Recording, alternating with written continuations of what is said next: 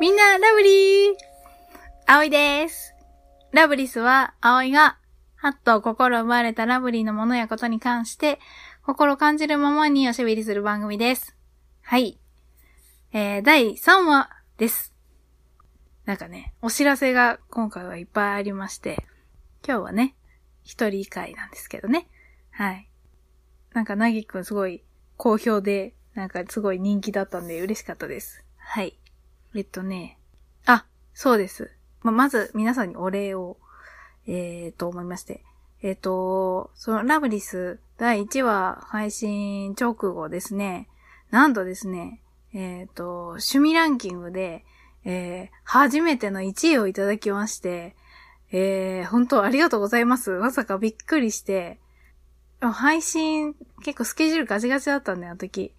もうすぐバタンキューってなってたんですけど、そうから、起きて、ふと見たら、ってなって、1位になってるってなって、いや、なんかあれで、よくわかんないんですけど、どういう、後ろでどういうからくりがあって、どういう集計でなってるかとか、よくわかんないんですけど、それでもね、やっぱ1位を取れたっていうのはすごい、記念すべき出来事だなと思って、本当にね、こんなになんかたくさんの方が楽しみにしてくださってるって、あんまり実感がなかったんで、すごい嬉しかったです。ありがとうございます。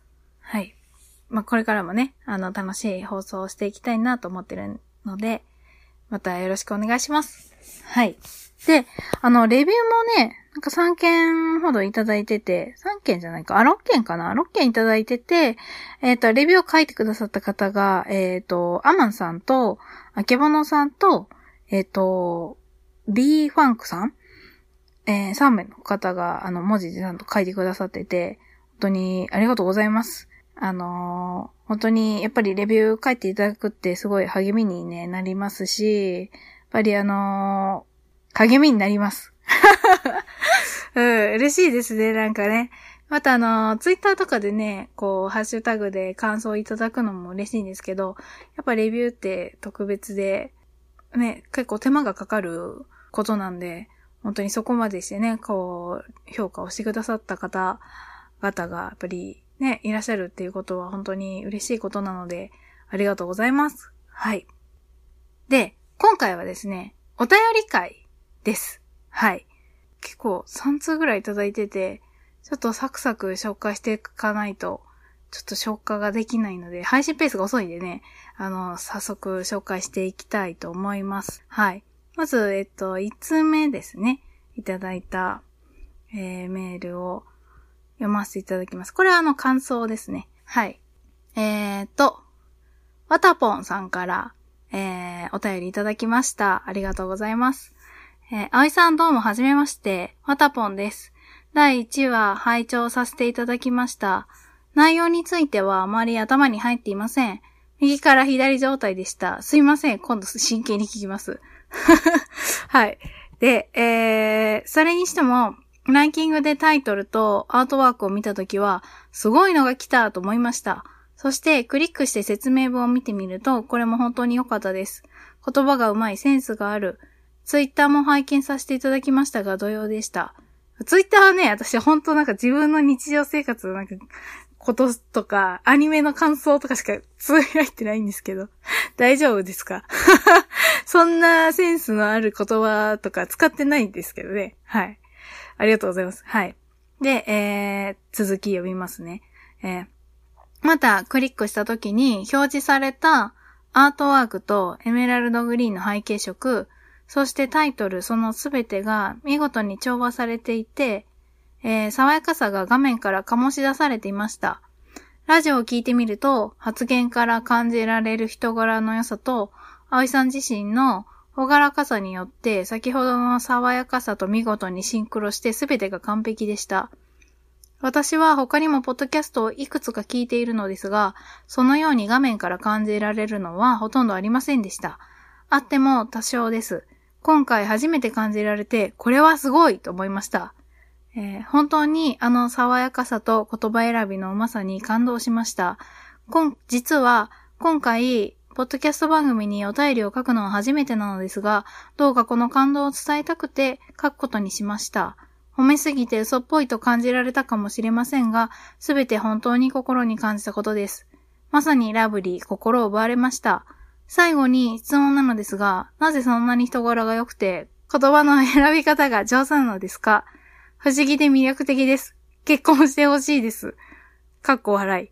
それでは、これからも配信楽しみにしています。長文多文、そして唐突な告白、大変失礼しました。ではまた。と、いただきました。なんと、とうとう、お便りで、プロポーズをされる気が、来ましたよ。ちょっと、動揺して噛んでしまった。いやー、ちょっと、こんな長く、ここまで褒められると、本当ちょっと照れますね。ありがとうございます。照れしかない。ありがとうございます、本当に。はたぽんさん。はい。いや、ちょっとね、こんな長い文章でね、すごい、しかも私のツボをついた部分ばっかり褒めてくださってて、なんか、もうこれ、メール来た時も、ニヤニヤが止まらないですよ。終始ニヤニヤしてる。帰り道とか、仕事の帰り道読んでたんかな。うん。もうニヤニヤして、変質者ですよね。確実に。うん。不審者でした。うん。ありがとうございます。特に嬉しかったのは、番組の、なんて言うんですか、画面からね、爽やかさを感じられたって。いう、その、爽やかさが画面から醸し出されていましたっていう一文がすごい嬉しくて、結構、自分が番組を作るときに、番組のコンセプトから、アートワークのデザイン、イラストから、曲とか、そういう配色とか、一貫して全部トータルデザインをしたので、やっぱりその画面から爽やかさを感じられたっていうのは、これ以上ない、褒め言葉ですね。うん、本当に嬉しかったです。しかも、わたぽんさん、上手ですね。褒め方がめちゃくちゃ上手。なんか私のその言葉選びのセンスとか褒めてくださってるんですけど、わたぽんさんもすごい、上手だなと思って、私こんなに自分の感情を交えつつ、ここは素敵です、みたいな伝えるのね、こんな上手くないですよ。すごいですね。本当ありがとうございます。すごい熱意というか、なんかね、愛が伝わりました。はい。で、質問をいただいたので、ちょっとそれに答えようかなと思うんですけど、人柄が良くて言葉の選び方が上手なんですかっていうところなんですけど、人柄についてはですね、人柄褒められるのはやっぱり中身をね、褒められたってことなんで、一番本当嬉しいです。ありがとうございます。はい。ただ、もちろんね、人間なんでね、悪い部分とかもね、ダメダメな部分とかも、いっぱいあるんで、それはね、今後どんどん明らかになっていくと思うので、いろんな意味でご期待ください。はい。ただ、人柄良さにつながるかわかんないですけど、私が一応、日頃気をつけてること、は、ちょっと、ちらっとお話しようかなと思います。ちょっと上げたらちょっと多くなっちゃったんですけど、できるだけ笑顔でいることと、人と自分を比べないことと、あとは自分の好きな気持ちに、正直になること。あと、人の好きなものを否定しないこと、あと、物事のいい部分を見るように心がけること。この5つをちょっと頑張って気をつけてまして、で、私自身は結構感受性が強くて、繊細なタイプなんで、なかなかね、ちょっとマイナスな感情に引きずられたりとか、そういう風にプラスにね、なかなか考えられないこととかもたくさんあるんですけど、だから毎回いつもこれができてるわけじゃないです。うん。でも笑顔でいるのは、子供の時から結構そういうタイプだったんで、天真爛漫なタイプだったので、それに関しては結構、笑顔でいるっていうのはできてるかなって感じなんですけど、でもできるだけ、そう、あるようにね、心がけてはいます。はい。うん。まあ、たまに爆発するんですけどね。はい。はい。で、あと、言葉の選び方についてで、このセンスをこう、やっぱ褒めてもらえたって本当嬉しいですね。私、まあ、語彙力とか、まあ、言い回しに関しては、完全に、読書のおかげですね。私、もう子供の時から、まあ、物語を、本読むのがまあ好きだったので、特にまあ物語を、小説とかね、児童書とか読むの好きなんですけど、そういうものとか、あとはまあ辞書を眺めるのも好きでしたね。なんか、風邪ひいた時とかに、学校休んだ時に、ちょっと回復してきたら、なんかね、布団の中で何か辞書をちょっとパラパラって見たりとか、そういうの好きでした。うん。意外とね、パラってこう、あーから見ていくと、意外と面白いんですよね。うん。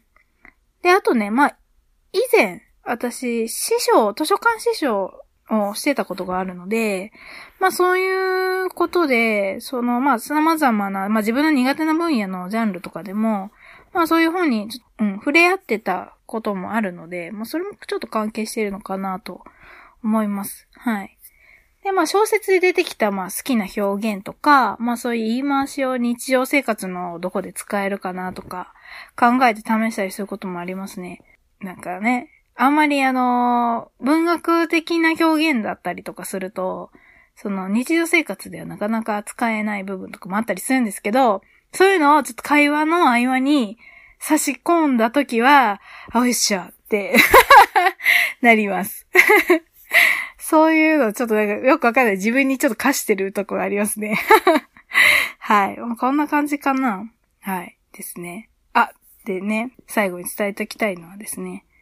私ですね、ただいま生涯のね、伴侶、絶賛発掘中なんで、それだけお伝えしておきます。はい、ありがとうございました。で、次もう一つ、これはトークテーマ投稿していただいたので、こちら、今日のトークテーマこれでいきたいなと思います。はい。三色パンおじさんからいただきました。ありがとうございます。はい。葵さんはじめまして、とあるコンビニの三色パンおじさんと申します。取り上げてほしいトークテーマについてお便りさせていただきます。それはブランドのロゴやモチーフについてです。葵のラブリーストーリーは、はっと心奪われたラブリーなものやことに関して心感じるままにおしゃべりするレッドラジオとのことなので、葵さんがラブリーと感じるブランドのロゴやモチーフについてお聞きできれば嬉しいです。個人的にはマリー・クワントのデイジー柄やケイト・スペードの白鳥柄がラブリーで好きです。では今後とも配信を楽しみにしております。といただきました。ありがとうございます。これ私の大好きなテーマですね。ファッションテーマ。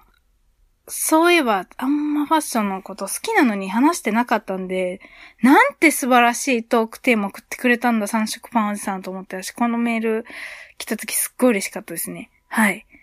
じゃあ早速、じゃあ今回はそのブランドのロゴやモチーフについて、おしゃべりをしていきたいと思います。はい。私好きなブランド、あんまり私ね、ブランドにこだわらないタイプなんですよね。うん。で、どうしようかな。これなんかファッションのことがちょっと関係してくる。ファッションの話先にしようかな。私、結構好きなファッションの系統って、まあ、ガーリッシュや、まあ、フェミニーなタイプが好きなんですけどね。カジュアルより、ちょっと綺麗めのファッションの方が好きです。うん。で、なんかこう、ビジューとかね、パールとかビーズとかがついてたりするような、ちょっとこう、パーティーがある服好きですね。綺麗めな。まあ、OL 系かな？うん。で、まあだから結婚式とかに着るパーティードレスとか選ぶのめっちゃ好きです。うん。もう大好きです。まあ、ああいうキラキラした、ああいう時間大好きなんですけど、まあやっぱりでも、あんまりそのブランドにこだわりがないっていうのは、やっぱり服を選ぶときに一番大切にするのって、形と色なんですよね。私の場合はね。で、まあ、どれだけそのアイテムが、まあ、可愛くても、まあ自分に似合わないと意味がないので、どれだけブランドが良くても、そのブランドがその人に、そのブランドのアイテムとかがね、その人に似合ってないと意味がないと思うんですよ。うん。まあやっぱりその人の肌の色とか、その人の持つ雰囲気によってやっぱり似合う服って変わってくるんで、やっぱり自分に似合うものを選ぶっていうのが重要だという、ファッションの、その、ポリシーがあるんですよ、私は。だから、まあ、例えばね、友達同士で、まあ、どっかに出かけてたとして、友達は、全然自分とタイプが違う。だから友達の、その持つ雰囲気がすごい素敵。だから、その服を着たいとかね、その友達の真似をするとか、まあ、それ自体は全然いいことなんですけど、なんか、思考停止してるっていうか、その時点で。でも友達と自分は全然雰囲気が違うのに、友達がどれだけ似合ってても、その服を自分が着た時に、自分が似合うとは限らないんですよ、絶対にね。うん。だから、友達の雰囲気は、それは友達は自分に似合うものを着てるから、素敵なわけであって。だから自分に似合う、同じテイストでもいいから、自分に似合うものって多分、全然違ってくると思うんですよね。だから、似たタイプじゃない限りはね。だから、やっぱり自分に似合うものっていうのが、やっぱりその人にとって一番いい、形だったり、色だったりっていうのが絶対にあるので、そういうものを、こう、身につけてる人が本当におしゃれな人だと私は思います。うん。だから、そういう人になりたいし、私も、そういう選び方をしますね。だから、あんまりブランドにはこだわりがないっていうのが前提にあります。まあでもやっぱり好みがあるから、好きなブランドってやっぱ固定化されてくるしね。だからまあここのブランドだから買うとかいうのはないんですけど、でもやっぱりなんかこれ可愛いなって見たら、あ、同じブランドだったとか、どうしてもやっぱこの靴のブランド可愛いからそこに目が行くとか、まあそういうのはありますよね。うん。で、あとね、そのパーソナルカラーって言って、その人によって、まあその肌の色とか、まあ化粧品とかでもそうなんですけど、やっぱ似合う色って変わってくるので、パーソナルカラーのタイプの話とかもあるんですけど、まあそれはまたちょっと長くなるので今度します。はい。気になる人はね、調べてみてください。女性の方だったら多分ね、ご存知のことも多いかなと思います。はい。ごめんなさい。ちょっと前置きが長くなったんですけど、私のファッションに対する、その、美意識というか、こだわりみたいなものを聞いてもらってからの方がいいかなってちょっと思ったんで、先にね、言いました。はい。私ね、好きなブランドは、三色パンさんが言ってた、ケイトスペードね。ケイトスペード私も好きです。ね、でも白鳥柄ってね、あんま知らなくて、やっぱりスペードとドットのイメージが強かったんですよね、ケイトスペード。うん。でもまあ、ポップでスタイリッシュだからすごい使いやすいし、花柄の携帯ケース私使ったことあります、ケイトスペードの。うん、めっちゃおしゃれな、かわいい。なんかね、色がね、ビビットなんだけど、おしゃれで、ビビットすぎず、地味すぎず、かわいい。絶妙な、ね、なんか、可愛さだと思いますね。ポップなのにスタイリッシュっていうのがいいのかな。カジュアル寄りにならないから私好きですね。うん。カジュアル寄りになりすぎると、ちょっと自分の持っているものと合わなくなっちゃうのであんまり使えないんですけど。うん。でもやっぱケイトスペードはね、なんだろうな。やっぱバッグ可愛いですね。私バッグ欲しいです、ケイトスペード。うん。でも白鳥からも調べたら、すごいおしゃれで可愛かったですね。うん。あんまり見たことなかったんで、知らなかったです。で、私、あれですね、ポール・スミス結構好きですね。うん。で、ポール・スミス、まあ、イギリスなんで、まあ、ブリティッシュでそういう温かみがある中にも、その洗練されたスタイリッシュな雰囲気を持っているので、そういうとこがすごい好きなんですけど、結構ね、ベーシックじゃないですか。うん。まあ、ポール・スミスってやっぱ男の人のブランドっていうイメージが強いんですけど、女の子でも全然使えるんですよね。うん。で、なんかそのベーシックなんだけど、そのまあディティールが凝ってて、そのアーティスティックな感じが絶妙にいいです。うん。で、財布は、私結構ずっとポールスミス使ってますね。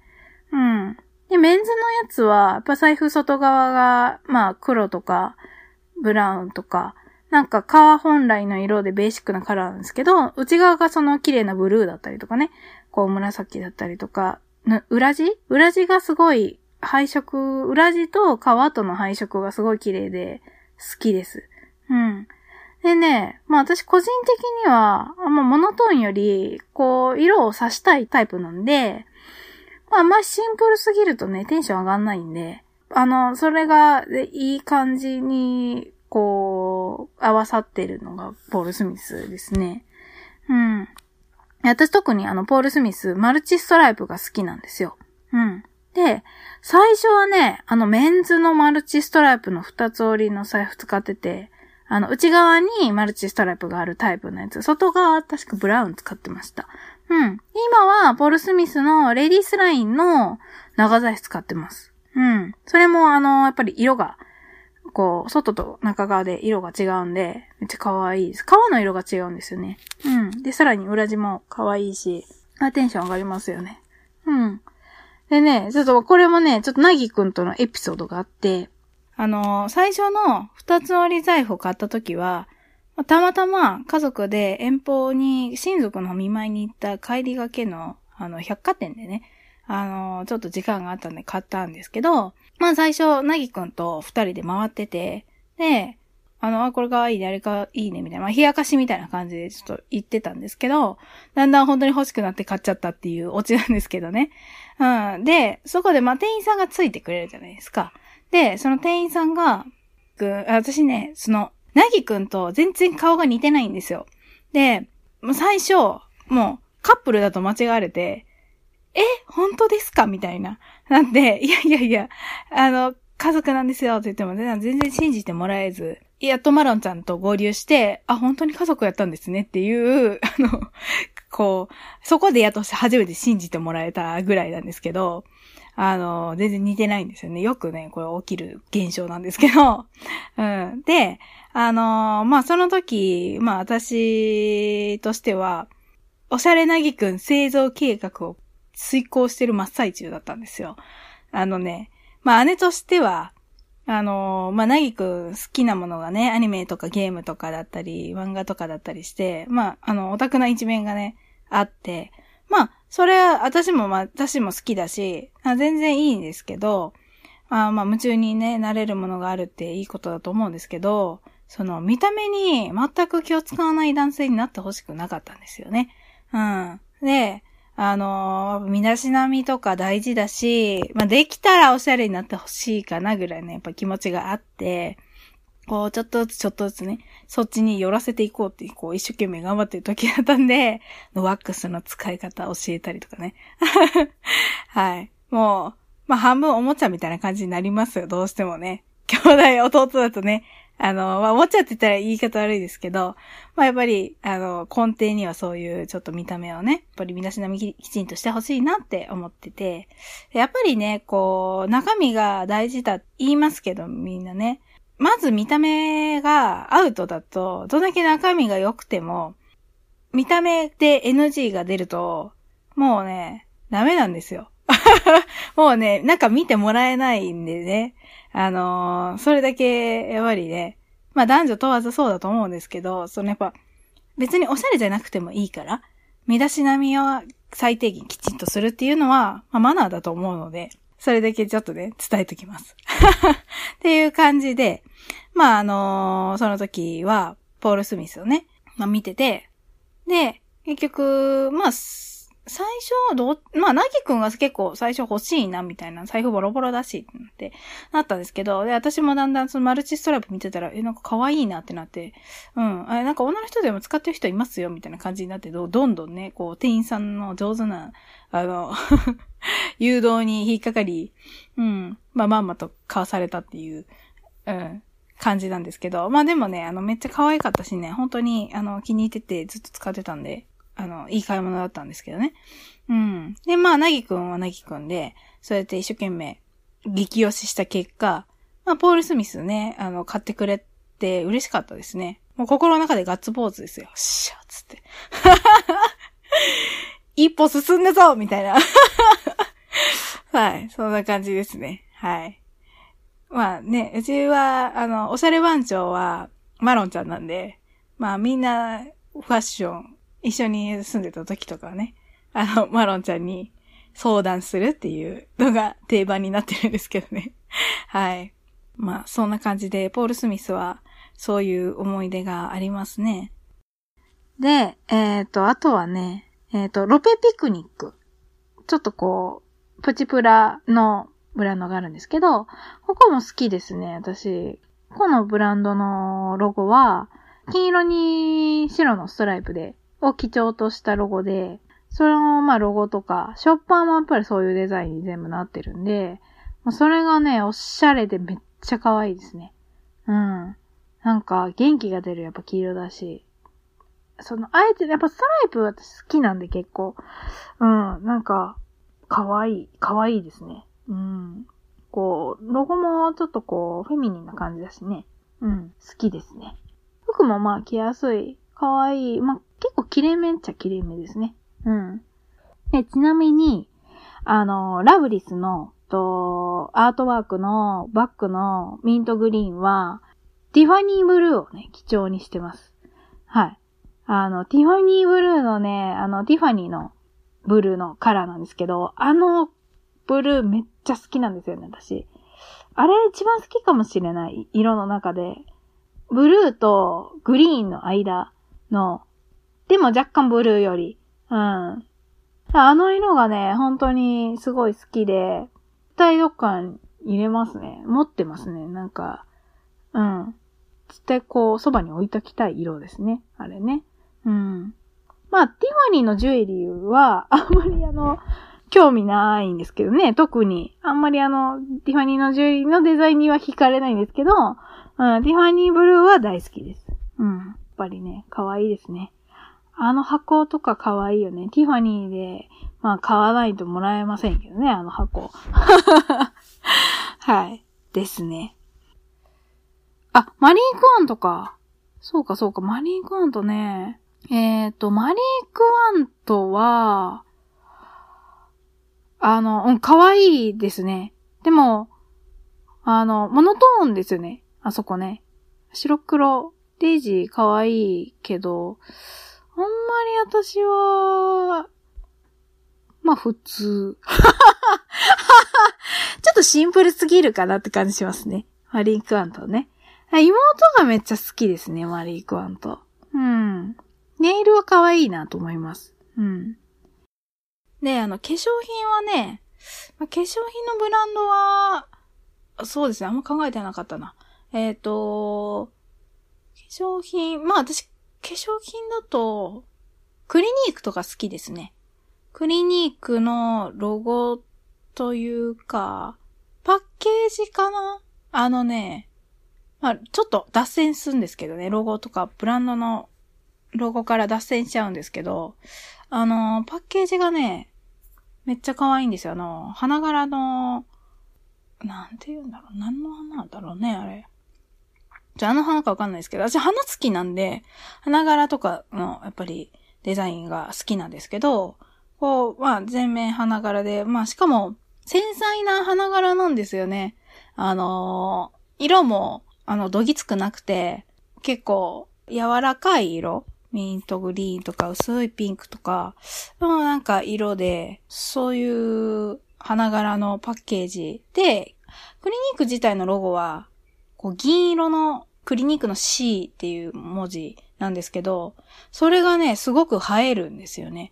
私やっぱ金と銀、どっちが好きかって言ったら銀の方が好きなんで、そっちに目が行きますね。で、それで花柄もやっぱりそうなると、やっぱ色味が銀色に合う色味になってくるんで、私も銀色の、色味の方がね、合う色味の方が好きなんで、寒色系の方がね、好きなんで、可愛いですね。それで、ポンって押されてる、パッケージがやっぱ可愛いです。化粧品自体は結構、化粧品のパッケージ自体は、パッケージっていうかね、外側、うん、デザインとかは、まあ、そんな、まあ、シンプルなんですけど、パッケージはクリニック可愛いなと思います。箱ね。うん。で、昔は、あれも好きでしたね。ジル・スチュアートちょっとキラキラしたやっぱビジューズが好きだったんで、お姫様みたいな、本当にディズニープリンセスみたいな感じのデザインなんですよ、すべて。セーラームーンとか好きな人も好きかもしれない、ジル・スチュアート。もう本当に、なんていうかな。こう、グロスとかもそうだし、口紅とかもそうなんですけど、口紅とか、マニキュアとかもそうなんですけど、こう、宝石みたいなのがついてるんですよね。で、デザインもすごいこう、唐草模様みたいなのがバーっとあって、ジル・スチュアートは、まあ、デザインとしては、薄いピンクかな、だったかな。うん。すごいこう、デコラティブな、うん、感じのデザインになってますね。うん。こういうのにね、憧れる時期があるんですよ。20代前半ぐらい。なので、持ってるだけで上がるんで、これね、テンションが。はい。まあ今はもうその時期は過ぎましたけど、シンプル路線に行ってますけどね。はい。昔は好きでしたね、ジル・スチュアート。うん。ちょっとなんかロゴデザインだけじゃなくて、その商品自体のね、パッケージとか柄とかに行ってしまったんですけど、まあ、化粧品でやったらそんな感じかな。うん。やっぱり、シンプルめだけど、こう、ちょっと色が綺麗だったりとか、花柄とか、そういう、ちょっとシンプルの中にもおしゃれさがあるというか、うん、そういうものが好きですね。私、植物モチーフがやっぱ好きなんで、どっちかっていうと、猫好きなんですけどね、あんまり猫の方に行かなかったですね。そう。ポール&ジョーね。ポール&ジョーは、確かに、デザインめっちゃ可愛いんですけどね、なぜかあんまり、行かなかったですね。なんでですかね。なんか、うん。猫好きなのになぜかちょっと行かなかったですね。なんか、猫グッズは確かに私あんま意外と持ってないかもしれない。うん。ポール&ジョーとか、シュウ・エムラとか、あんまそっちの猫デザインには行かなかったですね。なんか、まあ、猫はやっぱりね、本物が一番可愛いんで、まあ、絵になるんですけどね、猫って。うん。で、あとね、クリニークは、デザインも可愛い、パッケージの箱も可愛いんだけど、チークがめっちゃ可愛いんですよね。こう、片押ししてあるんですよ、デイジーの。そのチークの入れ物はスケルトンで、中がチークなんだけど、そのデイジーの形になってるんですよ、上から見た。それが、めっちゃ可愛い。まあ、使うの最初、筆を入れるのをね、ためらうぐらい綺麗なんですよね、あれね。だからなんか、そういうとこも好きかな、クリニックは。うん。なんかこの、ちょっとその、三色パンおじさんが言ってたロゴや、ブランドの、なんか、モチーフとかじゃなくて、どんどんね、中身の話になってきたんですけどね、服とかね。そうそう。デザインに関してはそうですね。はい。好きです。はい。というわけで、まぁ、ちょっとね、ファッションの話をし始めると、まぁ、ちょっとえらいことになるんで、またちょっとこれは今度、撮っときます。あんまりブランドにこだわりがないもんで、あんまりその細かいブランドの話ができなくてちょっと申し訳ないんですけど。まあ私のファッションのポリシーだけ説明できたんでね。うん。よかったです。本当はね、こう、もうちょっとこう、ハイブランドなものとかも、ちょっと興味はあるんですけど。まあ本当ちょっとたまにしかね、買えないし、お店入るのもちょっと緊張しますからね。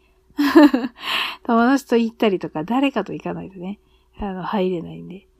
もうでもちょっとこう、いいものをこう買っていかないといけない年齢になったので、こう、2、3年使えたらいいや、じゃなくて、こう、ちょっとずつベーシックなものは、高いものを買っていって、きちんと本物をこう、ね、革とか、ちゃんとしたものをこう、揃えていきたいなっていう、で、ちょっと大人の女性になっていきたいなっていう気持ちはあります。今後はそれをちょっと目指す方向でね、ちょっとじゃあブランドのことをね、少しずつ挑戦していけたらなと思いますね。はい。アニースベイとかも好きですけどね。うん。でも時計関係はあんまり詳しくないんでね、時計のブランドには疎いですね。男の人はね、時計とか好きだと思うんですけど。こんな感じかな。はい。で、またね、他にもお便りいただいてるんですけど、また、そのお便りは、次回かな。私が一人の回で、また、ご紹介させていただこうと思いますので、楽しみにね、待っててくださいね。はい。では、この辺で締めようかなと思います。ラブリスでは、皆様のご意見、ご感想を話してほしいトークテーマなど、お便り募集しております。気軽にお問い合わせフォームまでお便りください。ツイッターでのご感想も待ってます。あ、そうだ。ツイッターもそう。たくさんね、リツイートしてくださったりとか、いいねしてくださったり、ご感想をね、いただいて、本当もう全部嬉しくて、大切に読ませていただいてます。本当にありがとうございます。はい。これからもお願いします。はい。それでは皆さん、ラブリーな日々をお過ごしください。バイバーイ。